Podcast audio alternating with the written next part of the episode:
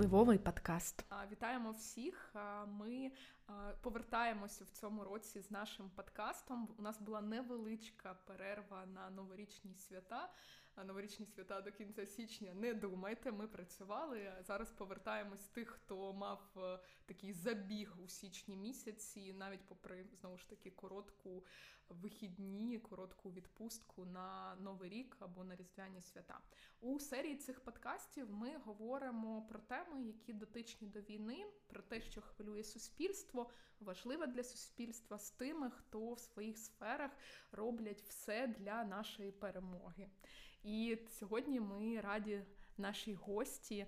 Віка, я попрошу тебе представити, тому yeah. що якщо буду постійно представляти всіх гостей, з якими я хочу поговорити, це буде дуже дивно. Е, дякую, Марія. Е, рада також всіх вітати і рада, що сьогодні до нас змогла е, доєднатися до нашої розмови. Сподіваюсь, вона у нас вийде, буде цікава для наших слухачів та слухачок. Це Марія Томак, керівниця служби забезпечення діяльності Кримської платформи. Доброго вечора. Якщо з вашого дозволу додам, що ця служба це є структурний підрозділ представництва президента України в Автономній Республіці Крим. Вибачте за цей довгий титул, але доводиться уточнювати. Це це чудово. Ну тобто, як треба, так і і потрібно. Тому в цьому немає ніяких проблем. Дякую, що уточнили. Мене завжди радує, що е, нам доводиться достатньо коротко писати там е, юристка, правозахисниця і просто назву організації, яка я кожного разу думаю, чому у нас така довга назва. І то ми її скорочуємо. Завжди у нас там ГВ, е, ГО, тобто ми намагаємося як найкоротшу назву зробити для. Ну, але це державна служба. Так, це один із мінусів державної служби. Велике титрування. Власне, давайте про це і почнемо з того, хто така Марія Томак. Чому вона опинилась на державній службі? Звісно, якщо ти захочеш цим поділитися, і про свій професійний шлях, чому ти зараз там, де ти є, і що ти бачиш далі? Трошки про себе. Е, так, це цікава е, історія, тому що зараз якраз, е, от я щойно про це подумала, минає рік фактично тому що в січні минулого року я прийшла на державну службу. Так, тобто я рік на державній службі. Ну, це був такий дуже турбулентний рік, зрозуміло для всіх для нас, і е, якось е, він дуже швидко промайнув. І я не впевнена, що я ну, до кінця розумію, що таке державна служба, тому що ну, всі протягом цього року працювали в таких умовах екстремальних. Так. Ось, але загалом я маю правозахисний журналістський, потім правозахисний бекграунд. Я була засновницею і є засновницею медійної ініціативи за права людини. Це громадська організація, яка продовжує працювати. Я дуже пишаюся своїми колегами Ольгою Решетиловою, Тетяною Катриченко. Вони дуже багато зараз важливих речей роблять уже в контексті повномасштабного вторгнення і до того робили. Ось і ну так сталося, що я від початку війни, я маю на увазі 14-й рік, активно, в тому числі Кримом займалась, і це певною мірою слугувало причиною, чому мене ну, тобто запросили податися на конкурс.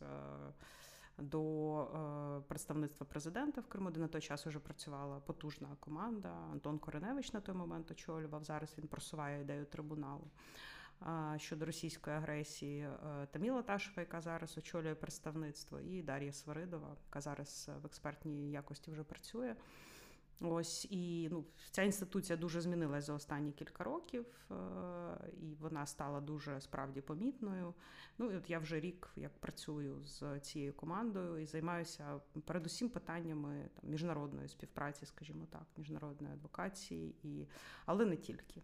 Ми взагалі всім займаємося. До Але чого можемо до, Криму. дотягнутися. Так, Так, ну це, мабуть, ключове, е, що що я можу сказати. Ну. Я можу тільки уточнити, мені просто цікаво, чому Крим, як взагалі тема Криму з'явилася в житті, тому що проблем в нашій країні вистачає. Ну, тобто не те, що що Крим це не, а взагалі як е, вийшло, що саме Крим. Так, ну у мене немає ніякого е, біографічного зв'язку із Кримом. Окрім того, що в 2014 році, коли почалося вторгнення Росії, Росії в Україну, Я так само, як і ще кілька там моїх колег по громадському сектору, ми поїхали в Крим. Ну, це був якийсь такий рефлекторний Е, вчинок. Ну, збирати інформацію, підтримувати про український рух, документувати якісь випадки перші насильства, викрадення людей. На той час ну, для нас це вже настільки стало буденністю. Тоді мені було навіть, знаєте, от складно повірити. От як зараз, е, ну ви знаєте, бо ви з цим самим маєте справу на Донбасі. Але я так само потім і е, поїхала в Донецьк, наприклад, коли ну вже в квітні. І там я теж теж, е, ну, в принципі, ми тим самим займалися. От і я насправді протягом там цих восьми років і е, е, Донецькою Луганською областями теж ми багато доволі займалися, але ну і Кримом також. Ну чому? Ну Крим це, ну скажімо так, тут є два аспекти. Перше, це ну, частина нашої країни, так, яка з якої почалась окупація тимчасова. От і з одного е, з однієї точки зору, з іншої точки зору, для мене це приваблива історія в тому сенсі, що е, я особисто років так з 13 не мала ілюзій щодо Російської Федерації, просто тому що мені пощастило опинитися в. Е, ну, в середовищі певному там спілкуватися з дисидентами радянських часів, з інтелектуалами. І ну я розумію, що ну Крим з точки зору нинішньої ситуації це певною мірою справді така. Голка та чахлика невмирущого, і ну, зрозуміло, що крім відновлення територіальної цілісності України, для мене важливо, щоб ця імперія зла розпа... ну, впала, скажімо так, в якому в іншому, в одному чи в іншому варіанті. Тому тому і мені здається, що Крим в цьому сенсі дуже важливий. І ще один момент, можливо, ми про це далі поговоримо, але це для мене відкриття останнього часу.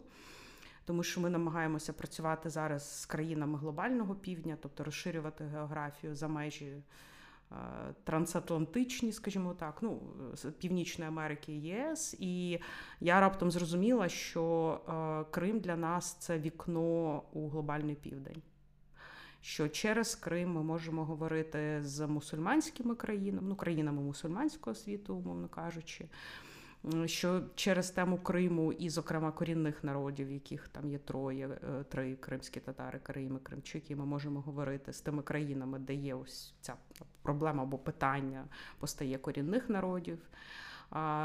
Знову ж таки, через те, що Крим в дуже особливий спосіб колонізувався Російською імперією в тій чи іншій ітерації, ми можемо говорити з якраз країнами, які переживали колоніальний досвід, тому що якщо говорити про решту території України, то це трошечки інший все ж таки досвід. Теж постколоніальний і колоніальний, просто інший. А Крим він в цьому сенсі особливий.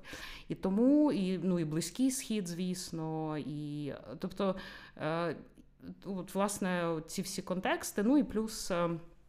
Крим дуже цікавий регіон, і мені дуже хочеться, щоб він е, повернувся під контроль України, тому що це е, дозволить йому знову повернутися до свого дуже поліфонічного обличчя, так не того, який нав'язує Росія. Ну це абсолютно брехливий наратив про Крим завжди був русським, нічого подібного. В Криму дуже багато культур, народностей, е, корінних народів, і не тільки. І дуже хочеться, щоб це все повернулося, і щоб це все було включено в якісь такі більш глобальні дискусії. От, І щоб Україна відповідним чином сприймалася. Ну, десь так. Клас, так за Крим е, ну, розказали, прямо згадалися всі пейзажі Криму і взагалі як там. А в мене виникло вже 150 питань, яких я думаю, в якій черговості а, запитати.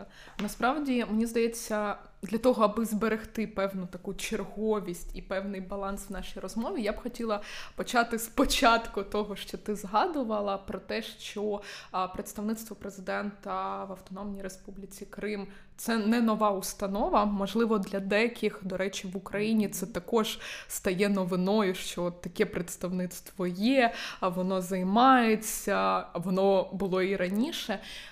Розкажи трішки якраз про вас Окремо, звісно, я, я ще запитаю, ми захочемо дізнатися і про кримську платформу, тому що це теж е, мені здається друге, е, що звучить і цікавить е, людей, бо навколо цього дуже багато питань. Але в цілому про представництво, чим займаєтесь, чому воно важливе, і що можливо, от я дуже не люблю фрази про середньостатистичну людину, середньостатистичного громадянина, але тим не менше, що людям потрібно про вас знати, і чому за вами слідкувати, чи варто підписуватись на вас, чи є у вас сторінки. Так, підписуйтесь на наші сторінки в соцмережах. Я в черговий завжди люблю говорити, що ми дамо всі посилання в описі. Ми також дамо. Так, і на пабліки Кримської платформи також заразом. Так, ну власне, це дуже специфічний такий орган, специфічність якого теж зумовлена історією Кримського півострова, зокрема уже в межах незалежної країни, тому що знову ж таки не вдаючись дуже в подробиці, хоча це тема окремої цікавої розмови. І я за нагоди, чесно кажучи, намагаюся постійно розпитувати учасників подій 90-х років в Криму або початку 2000-х, наприклад, Рафата Чубарова, так і е, там інших людей, які були. Присутні брали участь в цих процесах, що власне в Криму відбувалось, тому що це теж ключ до розуміння і статусу півострова, е, так як він визначений зараз в нашій конституції, Автономна Республіка Крим та міста Севастополь. Ну і загалом процеси, які призвели зрештою до того, що Росія е, Росії вдалася ця окупація. Так що ну це дуже все пов'язано. І е, представництво президента воно е, не належить до жодної з гілок влади. Це така особливість. Так воно е, прописане в конституції, згадане в Конституції України. Але це такий ну, такий спеціальний статус, можна сказати, але це державний орган, так, який покликаний там забезпечувати представництво президента України на півострові. Так і необхідність створення такого органу виникла в якраз якихось складних процесів в Криму там в 90-х роках. Так ми пам'ятаємо ці всі історії зі спробами. Ну Росія ж не в 2014 році це все робити почала. Це ще з 90-х років накачувалося, і це була не перша спроба, просто вдала спроба здійснити окупацію там спробу анексії Криму. А, І це була та формула, яка Е, покликана була, скажімо так, один з елементів покликана була зберегти конституційну конституційний лад, і аби статус Криму не піддавався сумнівам, і і аби був цей зв'язок із материком постійний. І е, ну фактично ем, мені складно говорити до ну про, про, скажімо так, роботу органу до того, як я почала працювати, або до того, як ця команда почала працювати, тому що ця команда вже працювала на моїх очах, і це відбувалося дуже публічно. Але зрозуміло, що після 2014 року, е, ну, по-перше, цей орган був переміщений спершу до Херсону. А потім, коли вже прийшла власне ця команда працювати, чи здається, навіть на раніших етапах, ем, з'явився офіс в Києві. Чому? Тому що в умовах окупації Криму ключові рішення все ж таки щодо півострова приймаються в столиці, так в центральних е, органах влади. Важливо е, бути постійно на контакті там з парламентом, важливо з ЦОВами бути на контакті. Звісно, важливо з президентом, з офісом президента бути на контакті. І власне з цим було е, з цим розумінням було вирішено, було прийнято рішення про те, що представництво є власне офіс в Херсоні. Але ключовий офіс по суті знаходиться в Києві, так. Тому, ну і якщо загалом описати, е, чим ми займаємося і що потрібно знати громадянам, ну і це справді важливо. Це в нинішніх умовах ми, скажімо так, робимо все, аби Крим було деокуповано і в подальшому реінтегровано. Так і ця робота відбувається на різних рівнях: на внутрішньому, на зовнішньому, ну на зовнішньому там в межах наших повноважень, е, кажучи бюрократичною мовою. Ну я тут про те, що МЗС все ж таки ключовий орган, так і президент України, які працюють на зовні. Але ми все ж таки теж цим активно займаємося, тому що знову ж таки. Крим це специфічна тема, в тому числі на міжнародному рівні. Можливо, ми про це ще далі поговоримо, тому що ну, власне через ці всі міфи, які Росії дуже вправно вдалося вбити в мізки, ну ще починаючи від царських часів, як би це не звучало конспірологічно. А власне, от якраз про цю зовнішню роботу, чи можна говорити, що створення кримської платформи в тому числі таким пріоритетом своїм ставило зовнішню політичну діяльність, тому що знову ж таки мені здається, що дуже багато інформації про кримську платформу ми отримуємо. Влітку, в серпні, коли відбувається власне основний захід, можливо, ти теж про нього трішки скажеш, але Кримська платформа працює і зараз. Як вона працює, е, як вона в складі представництва функціонує? Mm-hmm. Ось ця от внутрішня взаємодія завжди дуже цікава. Це як такий певний так. Е, підрозділ. Інсайт. Так. Ну, е, Кримська платформа, загалом Кримська платформа це ініціатива така, так, зовнішньополітична, геополітична, передусім президента України. так. Кримська платформа почалася із саміту Кримської платформи, який відбувся справді в серпні 2021 року. І після цього саміту, і за результатами ухвалення декларації, яка була власне ухвалена тими країнами, які приїхали представниками урядів, які приїхали на саміт, відвідали. Був створений офіс Кримської платформи, але це не якась окрема структура. Він функціонує на базі нашого представництва. Ну і ми кажемо по суті, що ми виконуємо ці функції офісу Кримської платформи. І Марія, ти коли кажеш про те, що е, ну, Кримська платформа більш помітна влітку, так звісно, це якась така публічна сторона, mm яка є більш ефектною, більш гучною. Ну і власне це те, чим передусім МЗС опікується, так тому що це великі саміти міжнародні, куди вони залучають і запрошують партнерів, які збираються, і всі підтверджують е, свою відданість територіальній цілісності України, але це така більш публічна. Частина, так, е, але є ще величезна там внутрішня робота, яку ми е, пробуємо з усіх сил робити в перервах між, скажімо так, та в проміжках між великими цими такими заходами міжнародними гучними. І ця робота стосується якраз і підтримання зв'язку із Кримом, і законодавча робота. Ну, велика, так, тобто там дуже багато роботи цієї. І е, робота пов'язана якраз з е, міжнародним треком, також тільки не в вимірі самітів, а в вимірі ось там щоденної роботи умовно. Там Ми збираємо інформацію, аналізуємо, готуємо матеріали англомовні, так і поширюємо їх, якісь там брифінги організовуємо для дипломатів тут, для там наших дипломатичних представництв якусь інформацію надаємо там ООН, ОБСЄ, Рада Європи. Ну тобто те, що в принципі і неурядові організації організації теж активно цим займаються. Просто ми теж цим займаємося, використовуючи ту інформацію, яка в нас є. І ну я можу сказати так нескромно, але е, та інформація, яка в нас є щодо Криму, е, ну в жодного державного органу немає такої картини. Е, хорошої про ситуацію в Криму. Я зараз не кажу про спецслужби. Це я маю на увазі. Я хотіла запитати, що у вас там може є ще підрозділ спецслужби? Можливо, можливо. Ви такі по варіанту Ізраїля працюєте. Так, і Буданов зараз такий чує нас і каже так, так. Е, от і е, тому та ну і це і за рахунок того, що в нас багато людей працює, які є вихідцями з Криму, і просто за рахунок того, що ну, це роками напрацьовані якісь там контакти і в полі там і. Е, вже якесь просто by default, ну, автоматичне mm-hmm. збір інформації тієї, яка ну контакти так з кримчанами. Ну і звісно, що в нас є підрозділ, який займається консультуванням громадян. Він надає допомогу громадянам України, які намагаються ну, переважно це зараз громадяни України, які намагаються виїхати з Криму.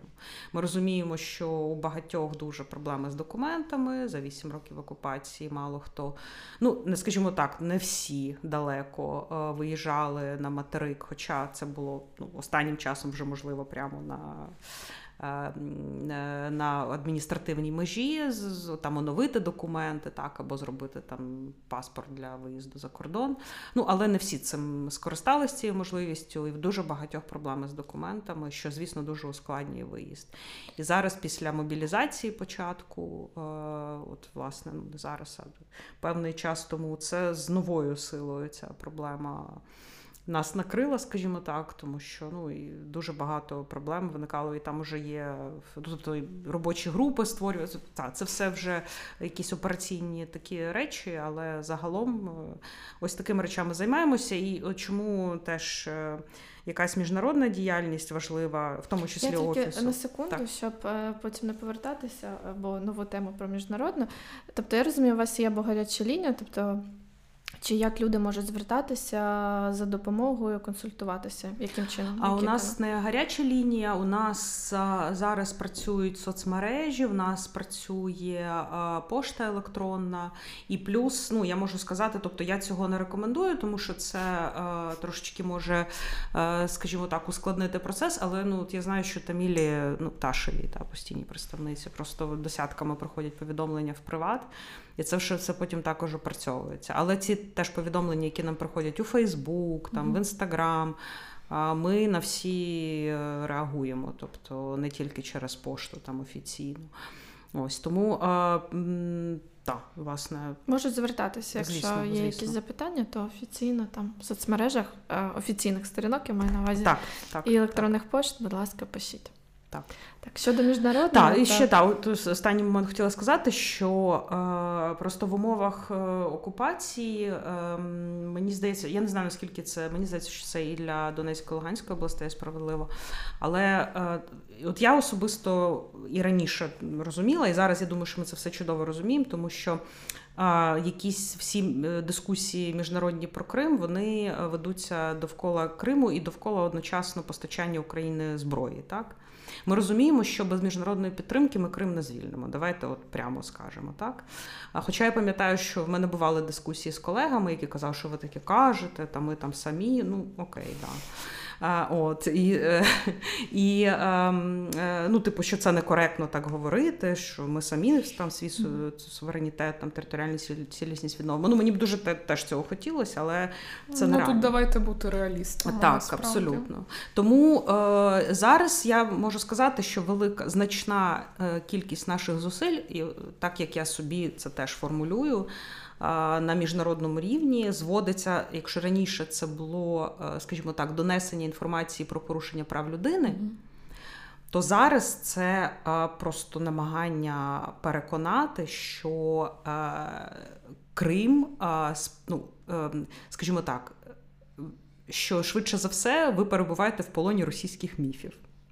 Тому що е, оця мантра про там город руської русської там воєнної слави і доблесті, і ось ці всі ця вся міфологія. Саме військова, яка довкола Криму російська, вона дуже дуже дуже вплинула на е, громадську думку західну і decision-maker ів. Тобто це все ж викладається там в університетах, в Оксфордах, Гарвардах. Та? Тобто і е, дуже мало досі розуміння про те, що це власне була колоніальна політика Росії. Як там взагалі росіяни з'явилися? Sorry.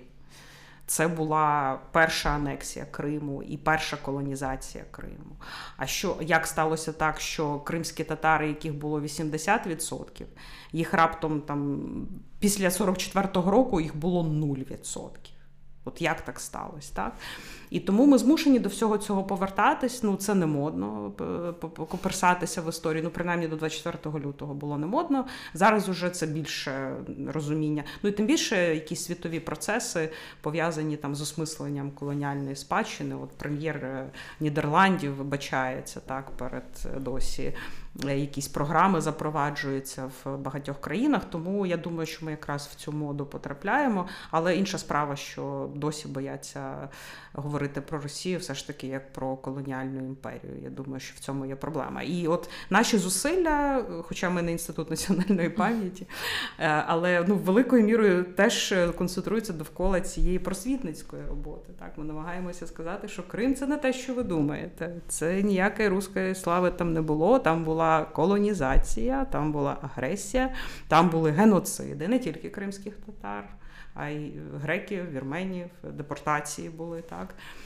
І, до речі, приємно, що про це Пам'ятають, от, наприклад, я згадую, як на Кримській платформі цього року на урядовому саміті прем'єр-міністр Греції, який виступав, він сказав, що російська шовіністична політика, в тому числі, позначилася на моєму народі, маючи на увазі депортацію греків.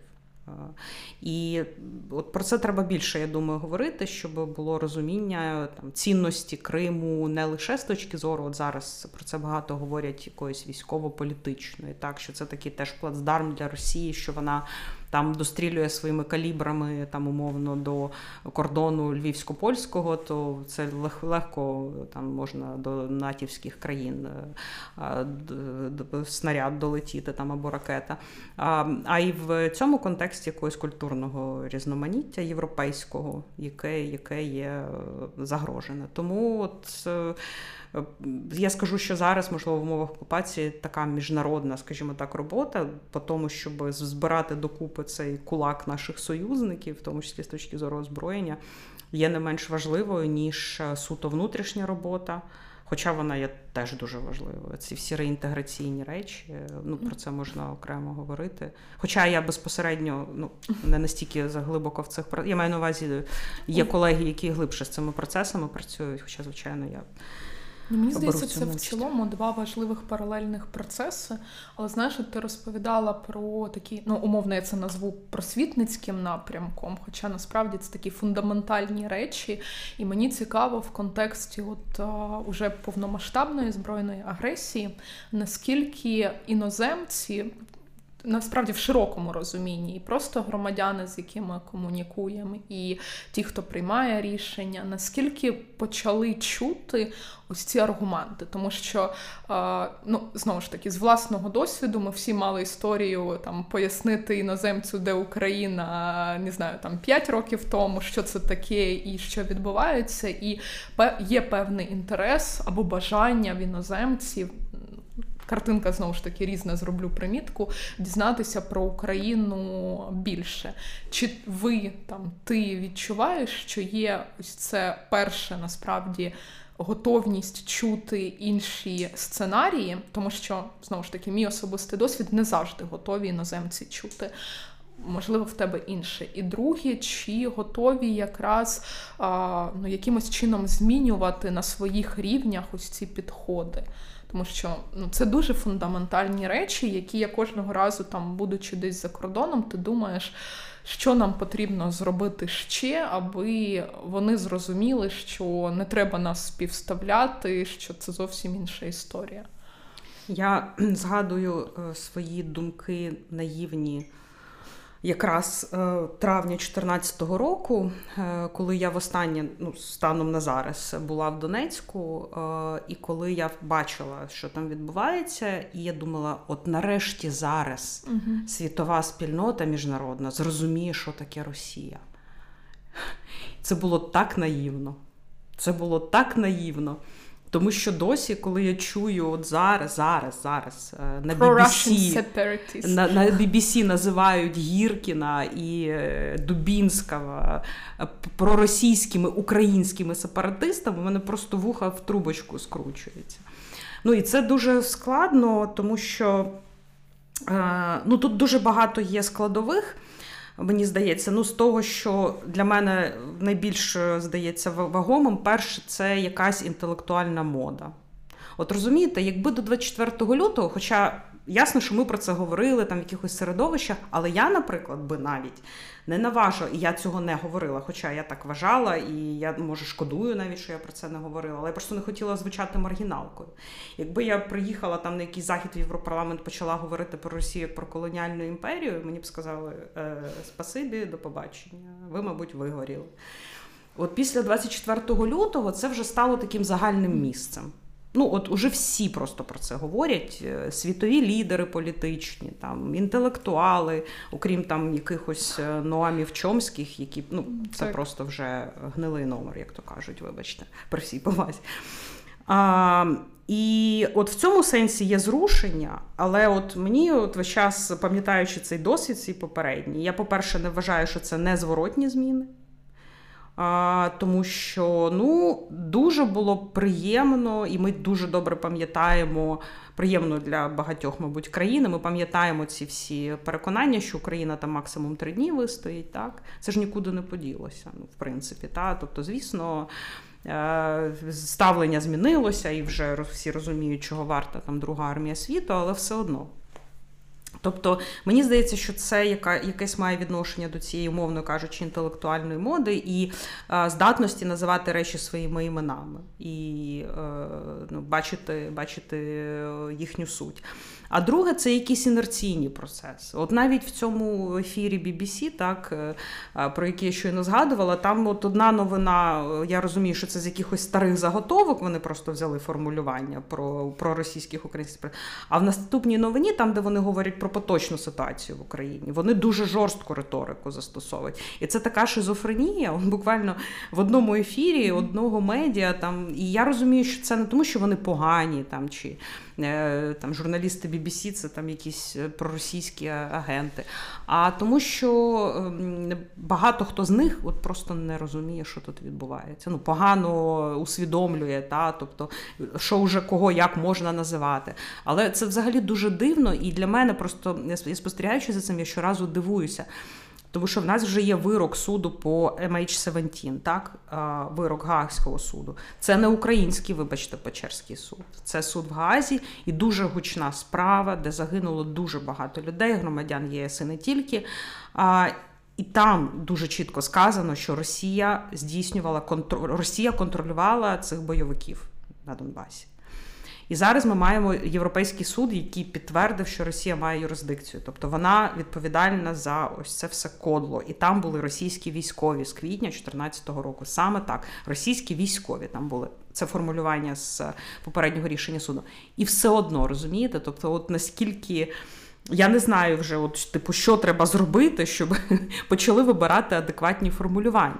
От, начебто, це якийсь психологічний бар'єр сказати, що там російські це були там російські військові, там або російські проксі, або ну тобто вони весь час тулять цих Ukrainian separatists, та хоча це звучить абсолютно шизофренічно, так але ну Мені здається, що має ще час пройти, бо дійсно для них можливо там скільки багато часу вони використовували якраз ось ці е, історії з українськими там проросійськими, проукраїнські, ну тобто якось все про про щось е, і якось. І зараз люди про а для них вони напевно і не відчувають такої е, суттєвої різниці е, з цими ну, дефініціями, поняттями, як відчуваємо ми, тому що ми одразу чуємо.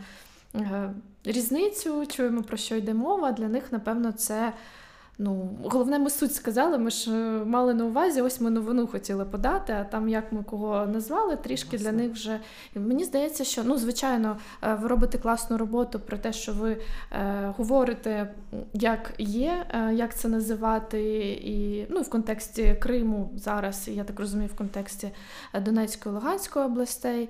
І мені здається, просто час і ось це тренування, звичка і проговорювання з нашої сторони коректних е, термінів і назв. Зможуть виховати там і в наших там міжнародних партнерів також розуміння, що е, тут якраз є яка різниця ось цієї фрази, тут різниця велика. А знаєте, з іншого боку, мене завжди в цій всій історії лякає те, що а чи ми думаємо, що це просто по накатані, чи все це е, чи це все-таки певна позиція і послідовна думка? І знаєте, це як от е, ми довго тренували в 22-му році людей говорити, що Russia is a terrorist state, і скільки нам часу знадобилось для того, аби це не просто стало там умовно такими конкретними рішеннями конкретних держав, а просто люди в Європі заговорили це для нас зрозумілу істину. І, можливо, тут ну я згодна з тим, що потрібно з нашого боку про це постійно говорити, але не знаю, я дуже боюсь того, щоб це не було от е, дійсно такою. Позицію. Мені здається, якщо варіант, е, як Марія до цього приводила приклад, що один телеканал, два сюжети, і в одному якраз про про, про українське, про російське, а інший сюжет вже навпаки такий.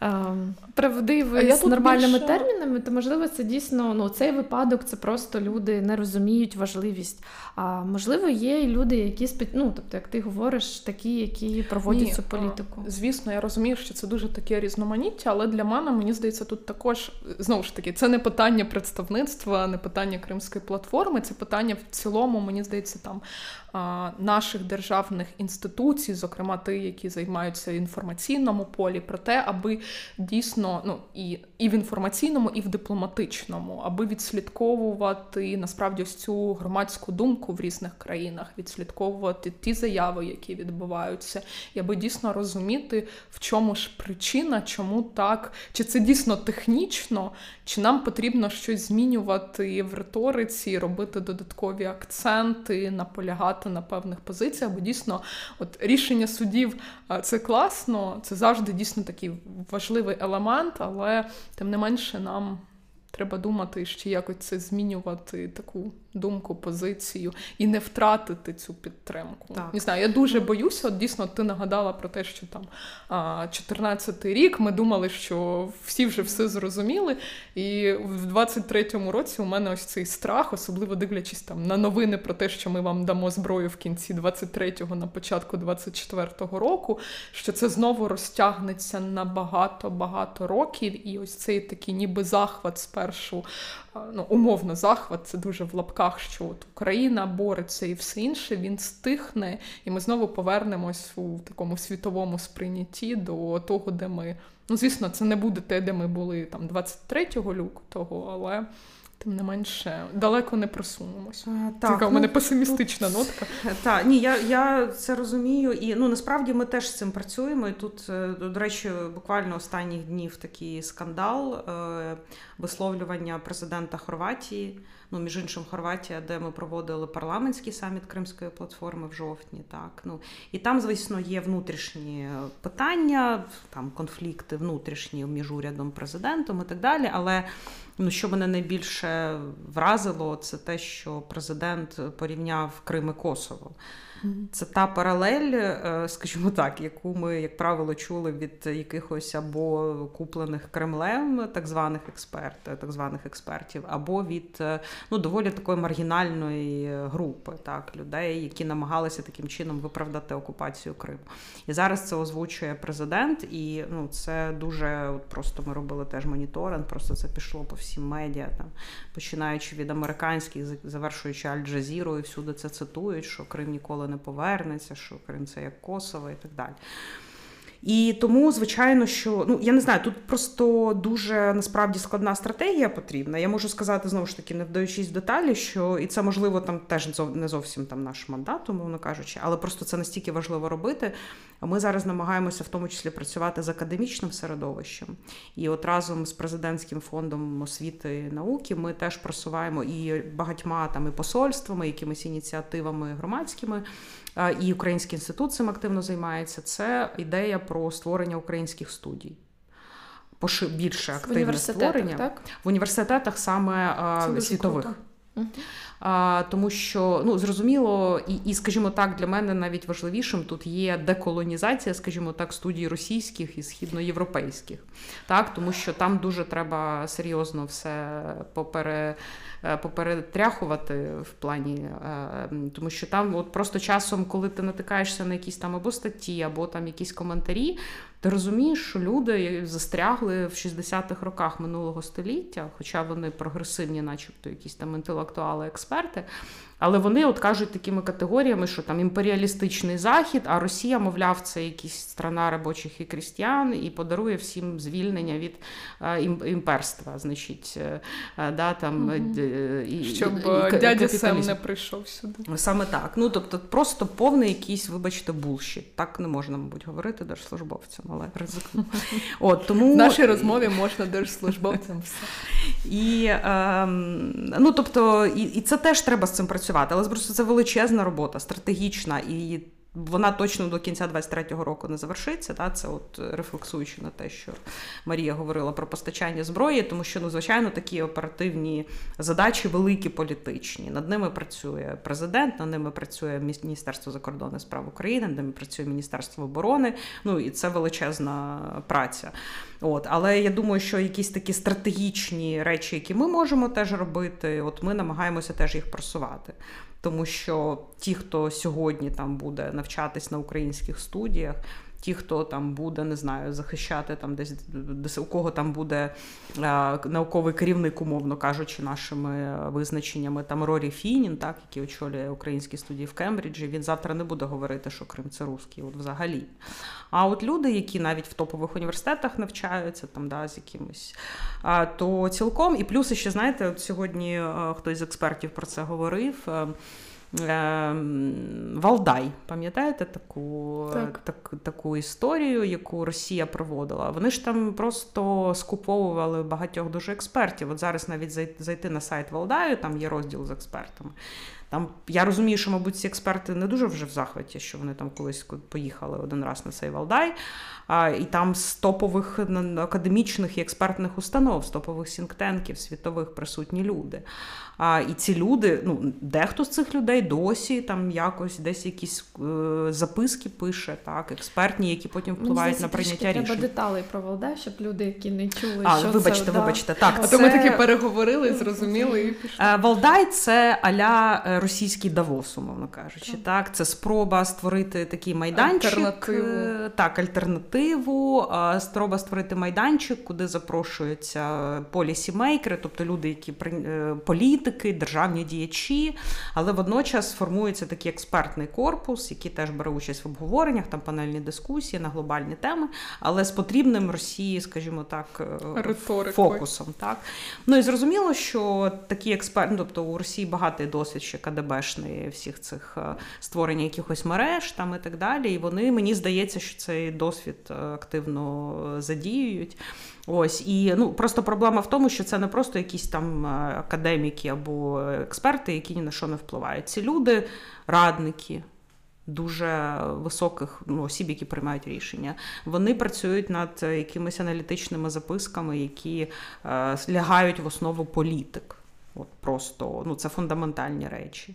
Тому, е, тому, але що найцікавіше, да, ми вже так трошки вийшли в філософію, е, це те, що мене вражає, так що Україна стає предметом а, якихось суперечок не не просто там експертів, які кажуть там Крим русський чи чи не русський, а а вона стає предметом дискусій а, ключових філософів сучасності. Тобто об Україну ламаються списи там, ну, того ж згаданого Чомскі, так, який вступає в дискусію з Жижиком, да, умовно. Ну, Це просто, коли ти розумієш цей, ці тектонічні плити, вони просто рухаються під нами.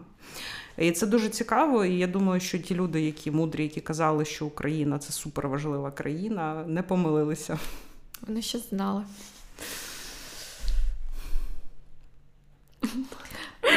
Замислилися. Замислилась, так. Я просто дійсно замислилась про. Я просто вирішила подумала, що подивитися увечері з тих інтерв'ю, які у мене і обговорень, які у мене досі в списку на Ютубі.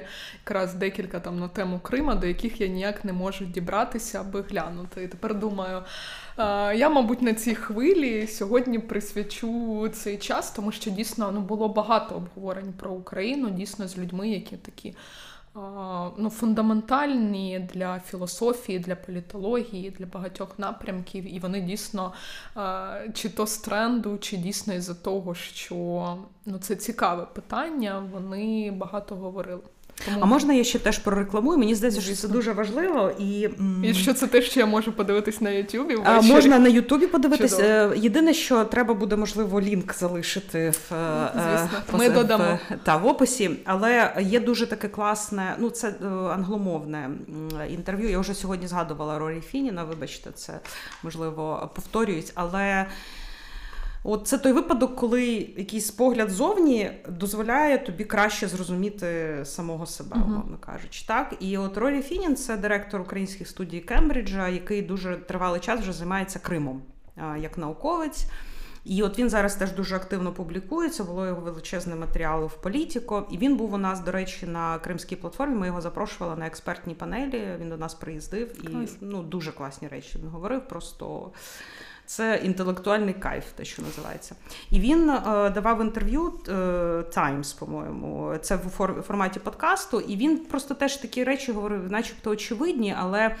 Про Крим, так, і можливо слухачам ця думка теж сподобається, тому що мені здається, що вона для багатьох неочевидна. А, про те, що, власне кажучи, Крим це продовження степової України. Крим це частина степової України, тобто Крим і там, скажімо, Херсонщина, вони пов'язані, це одна, по суті, економічна зона. І Крим століттями був пов'язаний з материковою частиною України, от саме з цими степами, тому що це, от, власне, степи. так. І там було був дуже активний економічний якийсь рух, так, якийсь торгівельний. Потім, уже після того рішення відомого Хрущова, яке було ухвал про передачу Криму Українській Радянській Соціалістичній Республіці, це було суто прагматичне рішення. Тому що північно-кримський канал вже створювався, і зрозуміло, що вода потрібна Криму, щоб там в повоєнні ці роки там вижити якось ну, це все відновити там е, життя на півострові, і електрокомунікації, так е, які, які йдуть е, з материка України у Росії, немає зв'язку з Кримом. Тобто Кримський міст жодним чином не компенсує того зв'язку з материком, який є власне в Криму з Україною. І саме тому Крим не може існувати у відриву від, від степової України. І тому, коли деякі експерти, навіть міжнародні, пропонують, що так, а може ми статус-кво, там хай буде Крим Руський, тобто вони заздалегідь, навіть цього, мабуть, не розуміючи, по суті, скажімо так, пропонують формулу, за якою рано чи пізно.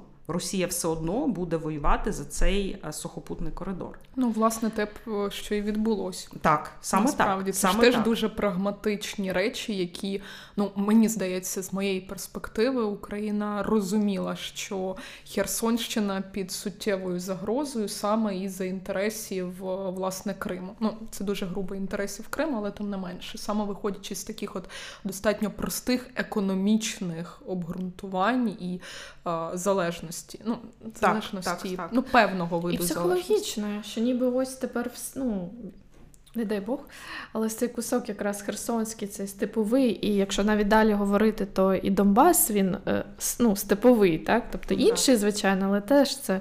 Запоріжчина якраз. Так, та, яка... і це і психологічне, що ніби дійсно ось цей Крим, який зараз тимчасово в окупації, якщо це далі йде то дійсно виходить, що ніби це вже все логічно завершено, і ось ми ось такі да, Новорось, така собі Новоросія. І мені здається, якраз е, хотіла доповнити, що ті люди, які говорять, що можна там статус-кво проросійський, мені здається, вони розуміють, що це не вирішить проблему, але це по суті вирішує їх проблему умовно на 10, ну я так приблизно кажу, там аля на 10 років. Тому що зараз вони там не знаю при владі чи при ну не в нашій навіть країні, а в інших країнах, так. Але вони розуміють, якщо зараз це вирішити, там потім цю проблему можна передати вже там наступним у спадок. У спадок і все. Ну, ну це так. дійсно так. Для міжнародних там, я думаю, в кого така думка, вони також керуються такою історією, що зараз там собі менше проблем створювати і передати ці проблеми там на, на інших, розуміючи, що вона все рівно залишається. Абсолютно. Ну і ще в якості, можливо, якоїсь це це така крамольна думка, можливо, але в якості терапевтичній. А, ну, Ми ми з Марією про це говорили, тому для неї це не буде сюрпризом, що я про це скажу. Але просто я думаю, що в контексті якихось наших реінтеграційних політик, коли ми думаємо про Крим, нам також дуже важливо реалістично оцінювати роль українців ну, в тому, що відбувалося і відбувається в Криму. Так?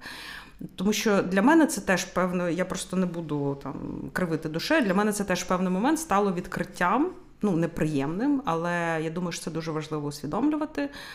Тому що принаймні, от після Другої світової війни, коли Е, Москва почала активно там, намагаючись відбудувати Крим, в тому числі його колонізувати так в чергове і населенням з території нинішньої Російської Федерації, але в цьому активну участь також брали українці. Українці, як складова імперії, активно брали участь в колонізації Криму. Вони не були суб'єктні в цей момент, вони не були Україн... скажімо так, вони туди заселялися, переселялися не як представники української держави, зрозуміло. Але, е, скажімо так, ну є така версія, ну про це говорять, що це виключно було насильницьке переселення там з інших областей України. Але насправді ні. Люди їхали і добровільно, умовно кажучи, за щастям, щастя шукати. І я думаю, що треба бути теж дуже реалістичними щодо нашої ролі в Криму. І е, як ми там опинилися, і е, хоча, звісно, ну тут вже далі можна починати дискусію про там. Е, суб'єктність чи не суб'єктність, і mm-hmm. про там е, долю інших народів там в імперіях. І це теж, до речі, тема популярна зараз навіть на такій артистичній світовій сцені. Це, наприклад, участь представників колонізованих народів в арміях метрополій. Так, Це теж дуже цікава тема для осмислення. Ну і українцям тут теж я прошу подумати: так. Афганістан, Чехословаччина і цетера. Тому от мені здається, що наступний наш етап, після того, як ми нарешті вже зрозуміли, що там е, імперію зла потрібно зруйнувати, і що ми не один народ, це власне усвідомлення своєї суб'єктності і прийняття як плюсів, так і мінусів власних. Так ну що важливо, теж в контексті Криму, це просто має перекладатися в реінтеграційні політики. От я про що. Тобто, це не суто питання е, філософського там е, усвідомлення, а просто це має бути перекладено в політику. Абсолютно, е, знаєте, мені просто от перед тим як ми перейдемо якраз до деокупації, бо вона дуже логічно лягає. А мені в цілому, знаєте, дуже сподобається те, що я зараз періодично бачу матеріали. От я тобі на вихідних скидала про те, що ти маєш прочитати а, Єкельчика інтерв'ю mm-hmm. для The Ukrainians. А, а, Є подкасти, в яких періодично виринають питання якраз навколо усвідомлення українцями ролі а, в колонізаційних процесах, які відбувалися знову ж таки на території України або окремих територіях там чи то Російської імперії, Радянського Союзу. І а, як я вже говорила, мені імпонує те, що у нас з'являються ці питання, вони піднімаються знову ж таки, можливо, статті The Ukrainians і там подкасти. А, певних там інтелектуалів, це для обмеженого кола осіб, але якраз з цього і буде починатися в цілому усвідомлення українцями цих процесів. І тому якраз і питання Криму, і питання глобальне, ким ми були, яка наша була роль там в 20 столітті, в попередніх, це ну для мене особисто такі от питання 23-го року, які от дійсно послідовно в якихось там різних публікаціях, матеріалах виринає, і про які я постійно думаю. І тому я пам'ятаю, коли ти вперше почала цю розмову, я думаю, так е, це не даремно, це дійсно те, що ну воно виринає. Я Повторюсь третій раз, але дійсно мені здається, на цю тему всім українцям е, потрібно поміркувати, почитати насправді, тому що тут для мене я собі ставила от якраз таке питання, наскільки я добре це знаю, розумію, чи достатньо в мене матеріалу, і де взагалі шукати про це. Тому для мене це дуже відкрита тема. Але ось ці два матеріали, щонайменше про які я згадувала, ми mm. будемо раді поділитися із. Слухачами і слухачками, але повернемось до якраз деокупації, до такого фундаментального блоку. І в мене якраз до тебе питання: можливо, обговорення, не знаю. Подивимося, як вийде. Як ми, як держава, маємо бачити чи вже бачимо деокупаційні процеси? Е, Розумію, так, складно. Я я тут е, переключаюся на більш такий чиновницький угу. мод. Е, Все, так. філософія завершена. Тому що, ну, власне, як держава бачить, визначає передусім парламент, очевидно, так, який ухвалює закони і вносить зміни, можливо, в Конституцію, якщо виникає така, така історія. Ось. Е, Е, ми е, тут я маю на увазі представництво, так кажучи, скажімо так, конкретно. Ну, у нас є взагалі стратегія деокупації реінтеграції Криму, тобто тут можна говорити це про цей окремий документ, так який власне напрацьовувався представництвом без моєї присутності. Так, це робили колеги, передусім там Антон Кориневич, Даша Сваридова і Таміла Ташева. І тоді ж е, ця стратегія була там ухвалена РНБО і указ відповідний президента підписаний. І ну, ця стратегія, вона от просто після повномасштабного вторгнення ми там до неї повертаємося, час намагаємося подивитись критично, там, але в принципі вона залишається актуальною. І Е, тобто всі ті проблеми, перед якими ми е, ну і зараз стоїмо в контексті деокупації Криму і постанемо після деокупації Криму і з тим, що потрібно реінтегрувати Крим. Це дуже багато питань, починаючи від суто, е, скажімо так, ну, відновлення публічної влади, те, що ми розуміємо, як буде відбуватись. Люстрація, амністія, не амністія, хто колаборант, хто не колаборант. Ці всі процеси, що робити з судовими рішеннями, що робити там з ну, з в кримінальних справах, в адміністративних, господарчих, тобто ці всі речі, і завершуючи питаннями економічного відновлення. І от якраз питання економічного відновлення це дуже важливий е, пріоритет особисто для президента. Ну, Я просто особисто це від нього чула, так, і у нас є доручення, ми над цим працюємо. Тобто ми вже зробили разом із Мінінфраструктури з цією командою, яка зараз вже стала е, міністерством е, е, регіонів, так об'єднаним так, так. Олександра Азархіна, так, заступниця пані пана Кубракова. Вона ну дуже молода, активна, розумна, чудова. Людина, і вона кримчанка, до речі, от вона в цьому участь брала Київська школа економіки. От ми напрацювали стратегію відновлення Криму, де йдеться це теж дуже такий поки що рамковий документ, де йдеться про питання економічного відновлення, інфраструктурного відновлення, передусім. І оце ну, президент це вважає дуже важливим, е, і ну, в тому числі тому, що на його думку, нам вже зараз, ну і з цим якби складно не погодитись. Тому що це здоровий глузд, не тому що я працюю у вертикалі президента.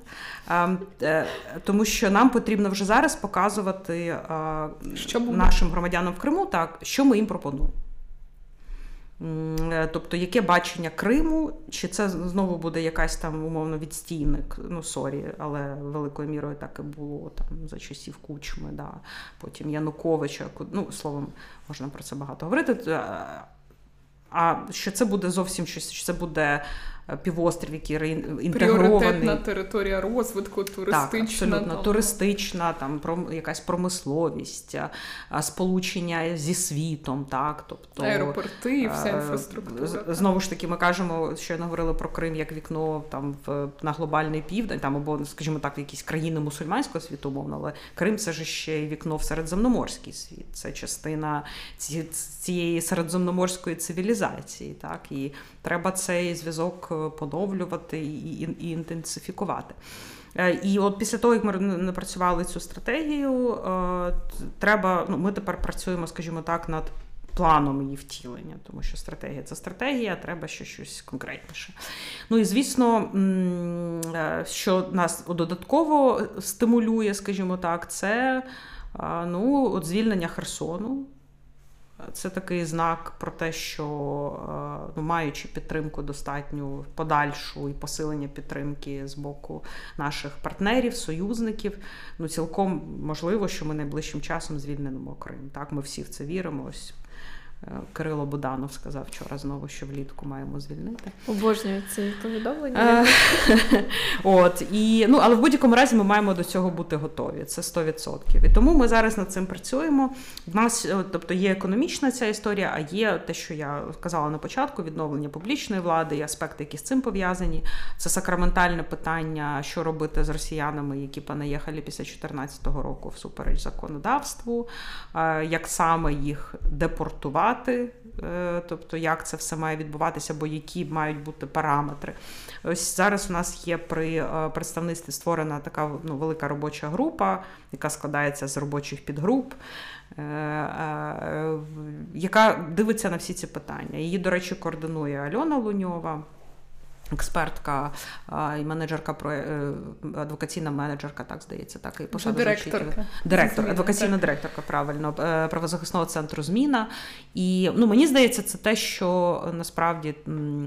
Ми принесли теж з тому, що у нас багато, ну не багато, але люди там Таміла Ташева, зрозуміла вихідець із е, громадського сектору, і ми намагаємося постійно співпрацювати з неурядовим сектором. Ну бо зрозуміло, що інакше ми не виживемо. Нам тільки треба Е, спільними зусиллями ці всі е, речі просувати. І От Альона якраз координує цю робочу групу, і ми вже напрацювали певне бачення, ну більш деталізоване, тобто підходи там в питаннях відновлення публічної влади, е, цих судових рішень, право власне, право власності теж величезне питання і дуже складне. Може Тут уточнити, бо мені цікаво, мені здається, буде людям цікаво дійсно з питаннями влади, тому що ми розуміємо, що на коли а, Крим звільняється, ось там є наші ЗСУ, але далі ми розуміємо, що ця територія і ці люди має ну, керуватися, має бути порядок і відбуватися,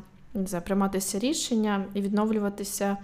Українське мирне життя. І тут питання дійсно, якщо вже є якісь або е, напрацювання, або ідеї, як взагалі е, держава Україна бачить, ну я зараз узагальнила, так, да, що це ж е, державні такі стратегії, як які варіанти бачить того, як на такій території, де ми розуміємо, що будуть багато питань і колаборантів, і взагалі як ставитися до тих чи інших. Ем, Громадян, ну, які там мали і мають громадянство України або тих, хто там приїхали, але як яке є бачення того, як там може відновлюватися українська влада?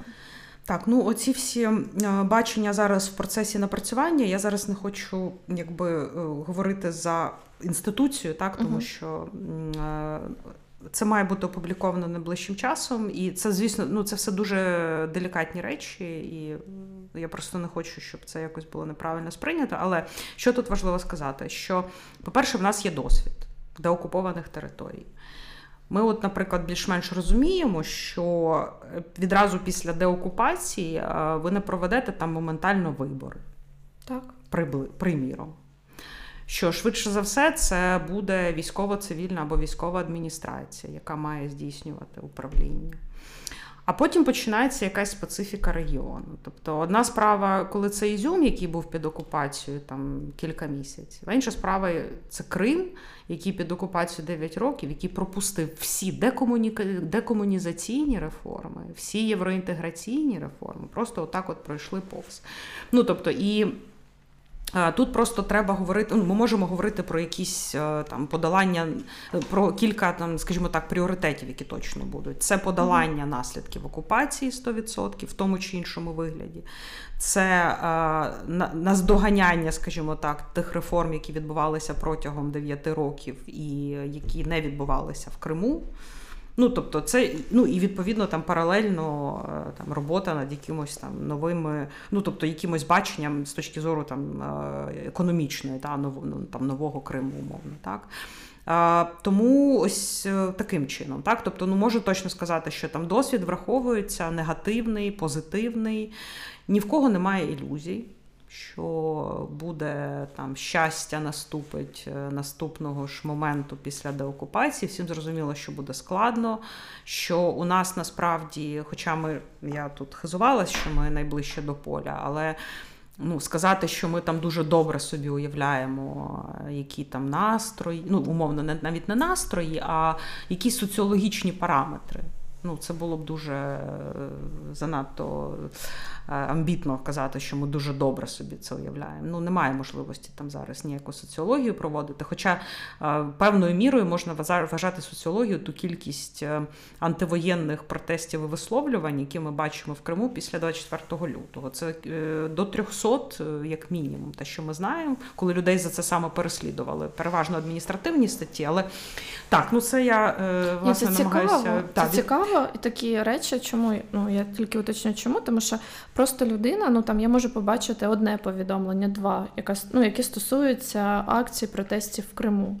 А якраз такі е, цифри, бо ви знаєте, е, що там 300 чи ну там акцій, ще якісь е, в в людях в Україні також е, дають розуміння, що Крим, ну бо є певна думка, я думаю, в суспільстві, що е, люди там бояться, не розуміють, як люди в Криму будуть зустрічати е, Україну і як ставляться до материкової частини, якраз такі.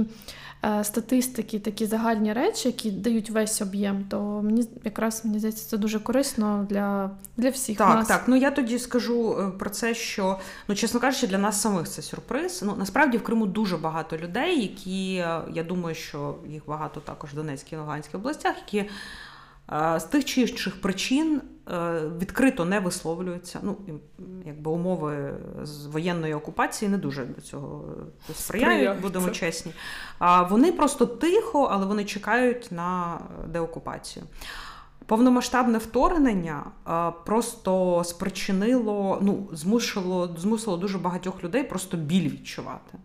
Особливо Ірпінь, Буча, знову ж таки, Ізюм, так, коли ці всі почали фото з'являтись, там художник Богдан Зіза, який ну просто тихо ненавидів окупантів, він вирішив цю акцію зробити, там облив Євпаторійську адміністрацію жовто-синьою фарбою і закинув коктейль Молотова. Так?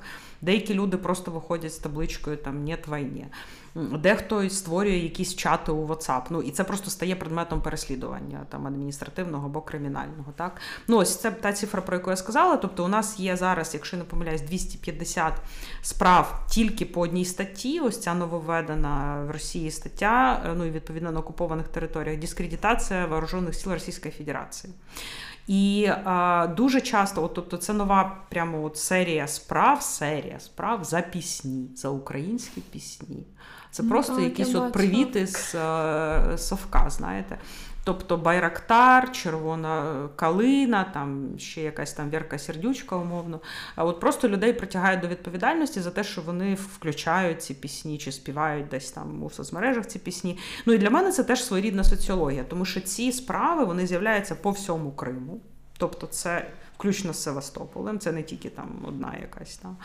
Ось активна група в, в одному населеному пункті. Так, так. Ну і потім там же ж зрозуміло дуже цей накал серйозний, такий російський пропагандистський. Там дуже багато до багатьох речей там змушують буквально там не знаю, там здавати на гуманітарну допомогу е, там російським воєнним, там ще щось. Але і відповідно там ця вся ці всі колорадські стрічки, там або російські триколори. Але от що помітили там наші е, друзі це те, що останнім часом російська символіка зникає. От знову ж таки, після звільнення Херсону, після цієї так званої бавовни в Криму. Просто ну, з'являється ось ця от е, думка. Ну, по-перше, немає, зникає віра в те, що там Росія когось там, що вона така непереможна, да, що там і і, і, і, і Крим такий ну, неприступний абсолютно. А і вже не так не навіть е, хто там дуже хоче підтримувати. Ну і потроху їдуть росіяни звідти. Поки що це не настільки масово, як би нам Але хотілося, є. мабуть. Знаєш, просто Але мені здається, їдуть. ось ця сукупність а, якраз факторів, що акції.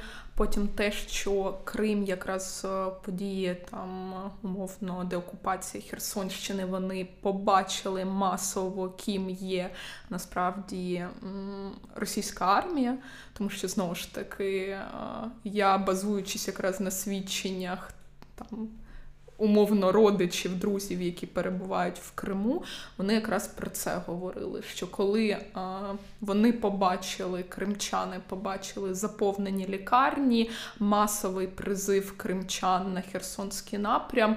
Дійсно масово почали зникати вся символіка, масові почались виїзди. А, ну, Звісно, ця тенденція і на території Росії була там виїзд в Грузію, в Вірменію, але дійсно, мені здається, кримчани інакше подивилися на ту ситуацію, яка є. І, можливо, там подальше українське просування ближче до умовно перешийку кримського, воно буде все більше і більш породжувати ось таке от з одного боку розуміння в одних, з іншого боку, спротив і готовність там більш голосно виступати в інших. Хоча так. це дуже небезпечно. От, в що я от в що я не вірю, і це теж е, з'являлося останнім часом в якихось публікаціях там в економіст. це було про якихось проросійських угу. партизан в Криму.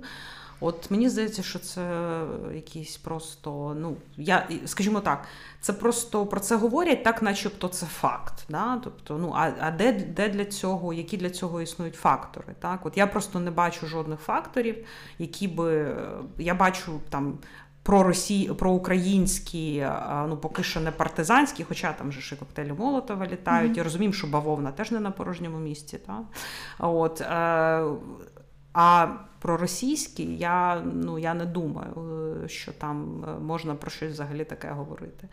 Звісно, що ну, поки там е, ми розуміємо теж, яка військова потуга там сконцентрована, потужна російська, так, і після 2014 року, і особливо зараз. Тобто це все зрозуміло. Але в якійсь ем, я не бачу, скажімо так, це питання невіри, а я не бачу ознак того, що в Криму може бути якийсь проросійський партизанський рух. Я не розумію, що мають на увазі ті міжнародні експерти, які, мабуть, в Криму жодного разу не були, навіть ну і не працюють з цією темою активно, які просто от е, так в, кажуть про це як про факт. Ну, Тут знаєш, в мене паралельно виникає питання: а що в умовах, коли матери, е, коли Крим окупований, означає партизанський рух? коли там знаходиться регулярна російська армія, Власне. про який партизанський рух е, ну Може, Я подумала, що це про майбутнє, що коли е, все так, ну, в сенсі, Україна... коли Україна почала Ні, я розумію, почала, але навіть але я з тобою згодна. Навіть так, і про майбутнє, mm-hmm. що так розглядати, то ну всі, хто там прихильники, звісно, я впевнена, що Росія, базуючись на там своєму досвіді, буде е, готувати і групи, підрозділи, які після деокупації будуть працювати. Ну, ми це бачимо насправді знову ж таки, от повертаючись до твоїх слів про досвід, ми це бачили і в Харківській області, коли ми періодично отримуємо повідомлення там про ДРГ, про певні активності. Тобто це апріорі буде, але я тут погоджуюсь, що так говорити, заявляти. Мені здається, це більше якраз чергове бажання або не або бажання, або чергова помилка в сприйнятті того, так, чим так. є Крим. І знаєте, на завершення на фінальний блок я б дуже хотіла, хоча б трішки, але мені здається, це теж дуже фундаментальна річ, яку я б сказала, що це злочин не проговорити сьогодні. Це питання корінних народів бо ти про них згадувала. Я чудово знаю, що в попередній рік була проведена велика робота і законодавча в цьому напрямку, і багато кримських татар, зокрема, долучаються до процесів. Розкажи трішки про це, можливо, певні речі, які людям важливо знати, розуміти. І ну я тут акцент, мабуть, перед тобою зроблю про те, що мені дуже важливо, аби люди дійсно розуміли, що корінних народів в Україні і в Криму ми не одні українці. Це дуже так, такий так. важлива річ, яку треба вкладати. теж.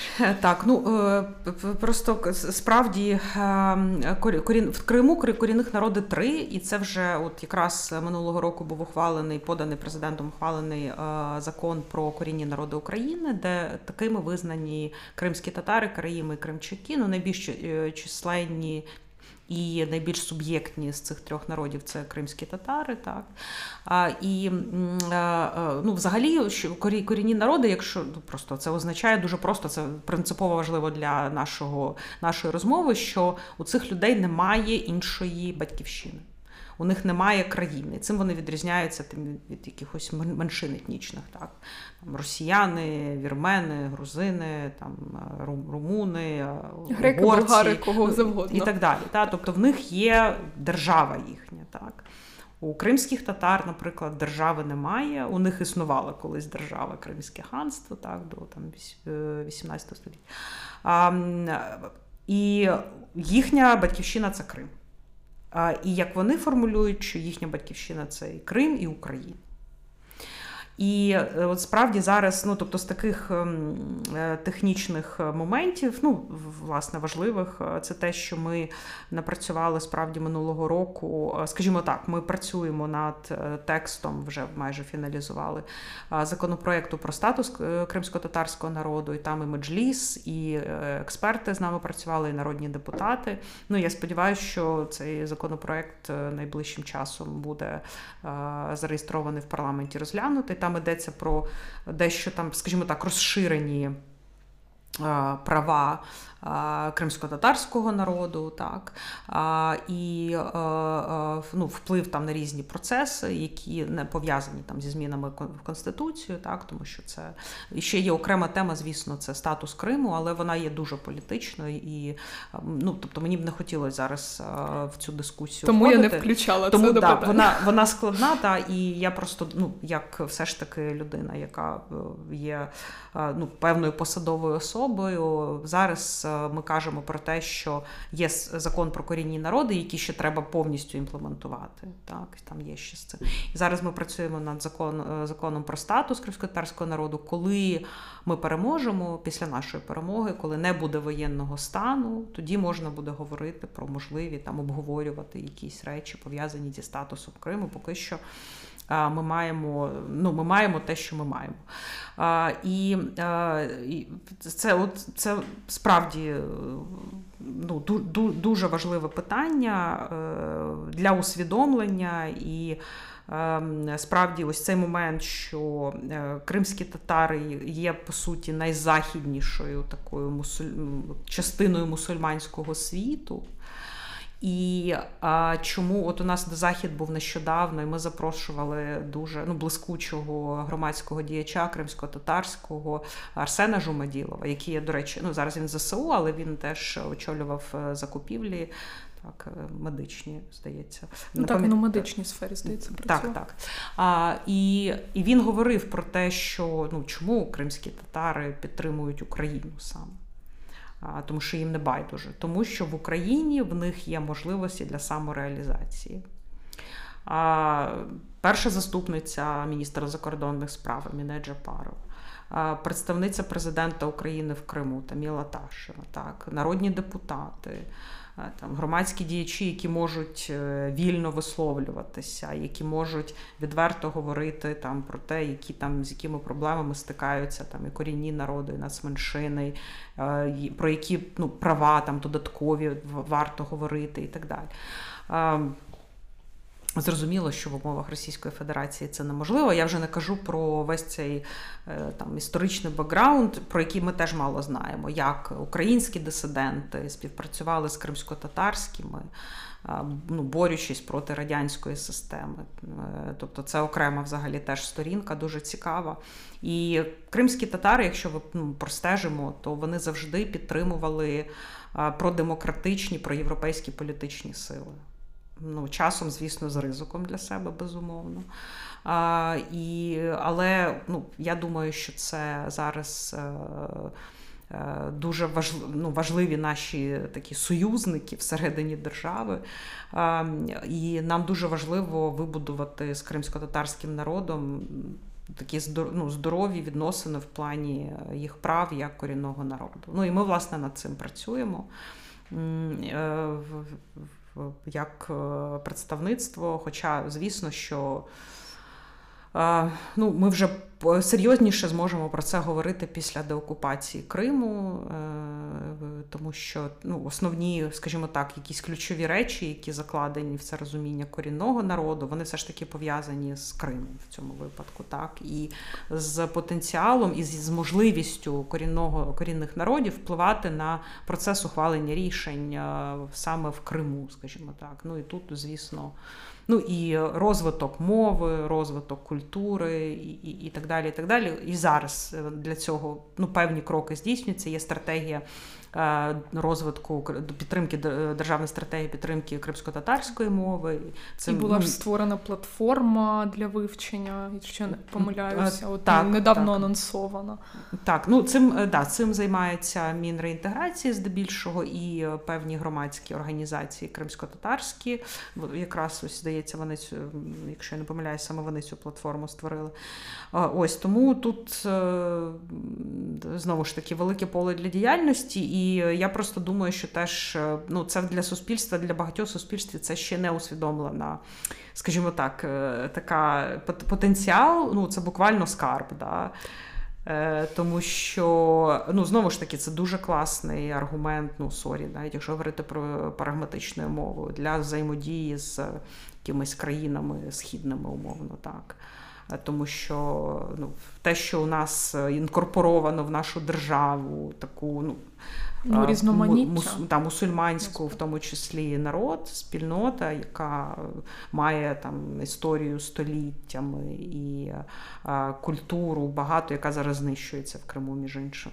Ну, про це теж треба говорити. Ну, Тобто пам'ятки, які по суті є таким паспортом, умовно кажучи, цивілізаційним, вони знищуються. Тому це це дуже недооцінена поки що історія. Тому будемо над цим теж працювати і в уже звільненому Криму. Там, звісно, є ідеї створити і музей корінних народів або музей, наприклад, депортації, і говорити не тільки про кримські навіть депортації, а ширше про депортації на Е, території е, там е, колишньої Російської імперії, Радянського Союзу. Ну і звісно, якісь музеї, які суто будуть розповідати про кримсько-татарську культуру і мову. До речі, в Конституції Пилипа Орлика не пам'ятаю статтю, здається, шоста. Є згадка про союз з Кримським ханством. так, що, так що це не нова тема для нас.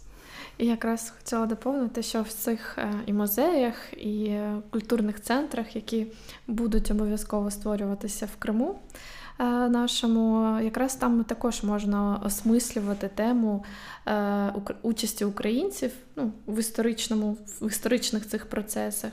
Якраз через це, можливо, також ми зможемо ще більше і зблизитись, і зрозуміти одне одного. і йти до розвитку, до реалізації вже тих е, стратегій економічних, інфраструктурних, е, які вже будуть е, збагачувати цю територію і Україну загалом.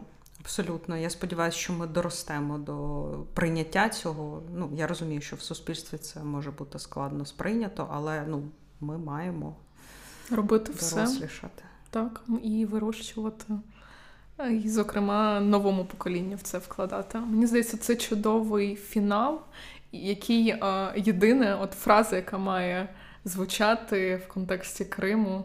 Як Крим це Україна? Так, ну без неї я була б не готова завершити цю розмову. Ми тобі дуже вдячні. Я сподіваюся, слухачам це буде корисно. Я впевнена, точно корисно, бо я ще найменше знаю на вечір одне відео, яке подивитись і одну статтю, яку почитати. Ми обов'язково залишимо всі всі посилання на корисні матеріали і, звісно, по просуванню української армії в Крим будемо більше і більше ділитися. Бо Крим це Україна. І слава ЗСУ. Впливовий подкаст.